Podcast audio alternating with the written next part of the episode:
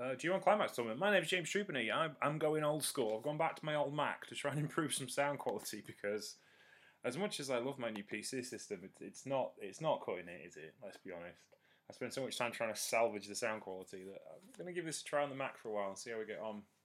Um, until I get a better microphone for the PC, to be honest. But we'll see how we get on. Today we had David Finlay taking on Henare, 11 minutes and 54 seconds. We were at Nagoya Aichi Dolphins Arena, at Aichi Prefectural Gymnasium as it used to be known. Um, Dave Finlay and Henare, this was kind of a good outing for Dave Finlay. He kind of bossed around Henare for 11 minutes and 54 seconds, which no one's really done in this tournament. Henare has had cupping. He's showing the signs of being worse for wear. He's showing tiredness, which the other competitors aren't so much. Obviously, we're kind of deep into this tournament now. We're like, uh, this was match five, night five for this particular group. This tournament's flown by, and I don't know if it's because we haven't had the tag matches to space everything out, but everything seems to have been done. Those schedules obviously longer because you've got four blocks of eight, unlike last year we had four blocks of six, and also you've got quarter-final nights to come as well everything seems to be much more urgent this year, and I'm not sure that's a good thing. Um, it just seems to everything runs on top of each other, or I'm not paying attention to enough stuff that's going on. I guess that's possibly the issue. It's not necessarily that it's bad, but it's just that it, it's everything just happens. And on this is happening, then this is happening, this is happening. Since I think they could just slow down a pace. I think that's a possibility. But anyway, that's aside from the point. The actual match itself was pretty damn good. Dave Finlay continues to shine as the new leader of Bullet Club. This one had to be a bit of a scrappy affair. David was giving away a lot of weight. Henare has been a bit of a monster in this tournament so far, but it's only got one win. He's looked better than he did in last year's G1, but last year he got more points. Dave Finlay doesn't look as good as he did in last year's G1, G1, and that's the kind of thing that set him up for this particular year's G1. He's got eight points. There you go. Looks can be deceiving. Toru Yano took his first win of the tournament by defeating Jeff Cobb as Hubris came forward as Jeff Cobb got unended, the block leader in Group D. Not so much anymore. He's been joined by other people. Has he been joined by other people? Yeah, well, other people are still hot on his tail anyway, let's put it that way. Um, so, yeah, this was what you'd expect from a Toru Yano match where he's fighting uphill. it's a loss of distraction and fun. 1 minute and 49 seconds. It won't get a cage match rating because it's too short, but it was loads of fun. Next up was Mad Mikey Nichols versus the Mad King, Eddie Kingston. Six points to Eddie Kingston. He takes a win over Michael Nichols, who will be garnering somewhat of a reputation for having a glass jaw. Hmm. Maybe that will play into things somewhere down the line. Um, but, you know, as we were looking uh, at. Um, as we were looking at the matches from last week, him and Shingo Takagi, Shingo just kind of landed on him uh, in his last match and took a win um, and Eddie kind of got this back to back fist to the future. But normally it takes a couple of them to put people away. Um, but we'll see. Uh, yeah, this was good though. I enjoyed the match up until this point, and these two can really, really go. And it was kind of babyface versus babyface match, so that's always fun. So yes, enjoyable. Um, this was also enjoyable for different reasons. Tetsuya Naito winding up Alex Coughlin for 10 minutes and 7 seconds. Um, Naito just going slowly because it because because he don't like Coughlin and just winding up with something chronic. And of course, he takes the victory because Coughlin couldn't cope with that because he has no patience. That's kind of his gimmick. Um, and this was good. I enjoyed it. Coughlin's continuing to shine, but he's nothing showing me nothing more than being a bit part player currently. Um, unlike his tag team partner, Gabe Kidd looks like a main event wrestler and acts like a main event wrestler, and Ash Coughlin haven't got that yet. Um, even though Gabe Kidd is not meant to be a main event wrestler, he's clearly making waves for his own good, and Coughlin needs to take heart from that. Otherwise, he will be the Marty Jannetty of that particular tag team. Um, the next match, Evil defeated Tomohiro Ishii in all the things you would expect from an Evil match. 14 minutes and 36 seconds, it was fine. Uh, just squib endings again. Evil has shown better, in, has shown more success in this tournament than he has in the last three years. Um, but it's still like he's just uh, just to switch off when you see everything else that's going on in the tournament. But again, he she tried his damnedest, and you know he's the monster of getting things done out of, of very little. So we'll see how that moves forward. Next up, Shane Haste, fresh off a victory of Tetsuya Naito, tried to show his grapple skills against his stablemate Zack Sabre Jr. Eight minute, eight points for Zack Sabre Jr. Thirteen minutes and twenty three seconds. Um, it was fun. It was a good match. Um, I enjoyed this, and um, it was a lot of back and forth. But Shane Haste didn't really look like he was going to win this match. He kind of like was Zack Sabre Jr.'s match all the way forward. He kind of tied him up in knots, to be honest. And I didn't not expect this to happen. I knew it would be a great competitive match, and it was pretty competitive. But I don't think they have compatible styles when it comes to having great matches of a higher, high, super higher standard. Um, but it wasn't really good fun to watch. But you know what I mean. It wasn't. It wasn't as good as Naito's match with Hasty the other day, just because Haste has a more compatible style with Naito than he does with Zack. Because um, Shane's kind of a power wrestler with something with a lot of finesse, and whereas Zack is just the opposite. He tends to grind that out of people. So yeah, it was it was it was interesting. What was much more exciting from my point of view was Shingo Takagi versus Tama Tonga. Time limit draw twenty minutes. Boy, they went at it. It was fun. Shingo at full bore, Tama at full bore. Cannot complain with this match at all. These guys are heroes, and I love watching them wrestle. Uh, watching each other wrestle is even better. so this was a lot of fun.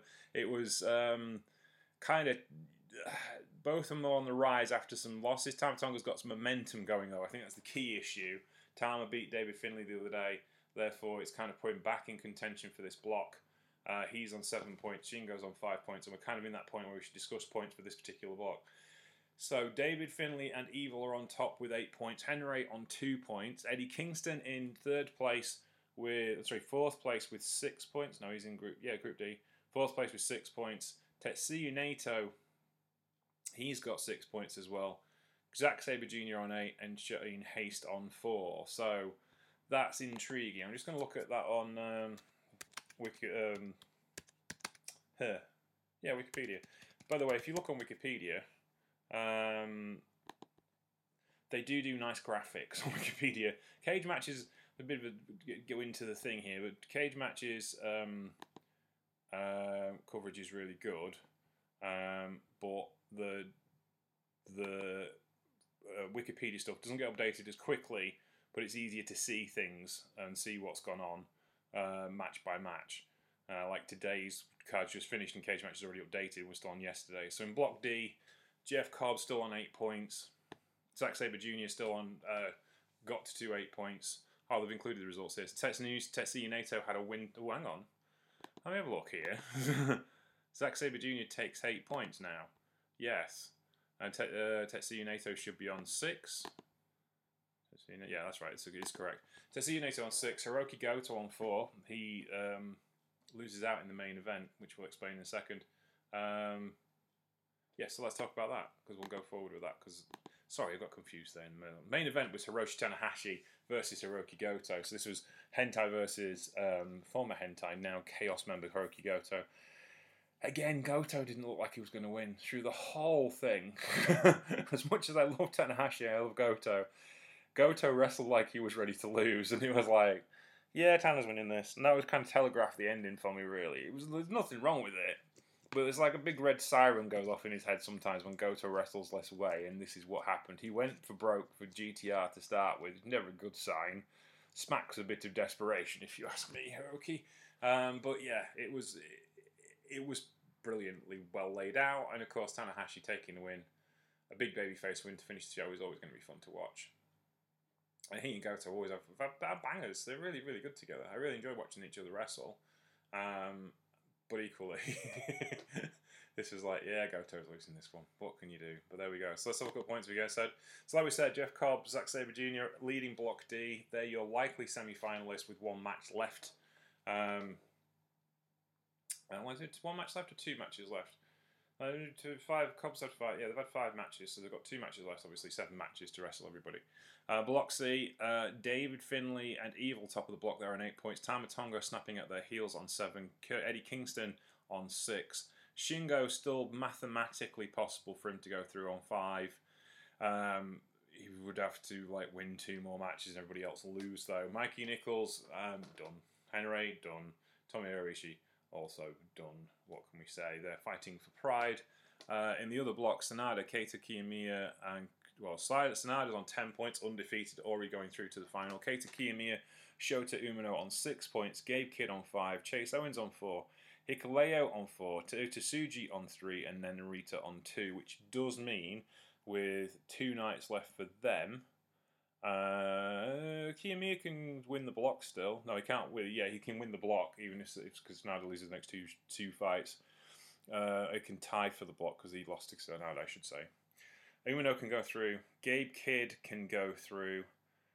Theoretically, Chase could go through, but he'd have Kiyomiya would have to lose. Kiyomiya and Ono that both have to lose fights, and the same for Hikuleo. So they've had reasonable blocks. Block B, Will Ospreay on eight points, Kazuchika Okada on eight points, Taichi on six points, Yoshihashi, El Phantasmo, Tanga Loa, Kenta on four points, and Great-O-Khan on two. Great-O-Khan's already out, he's done.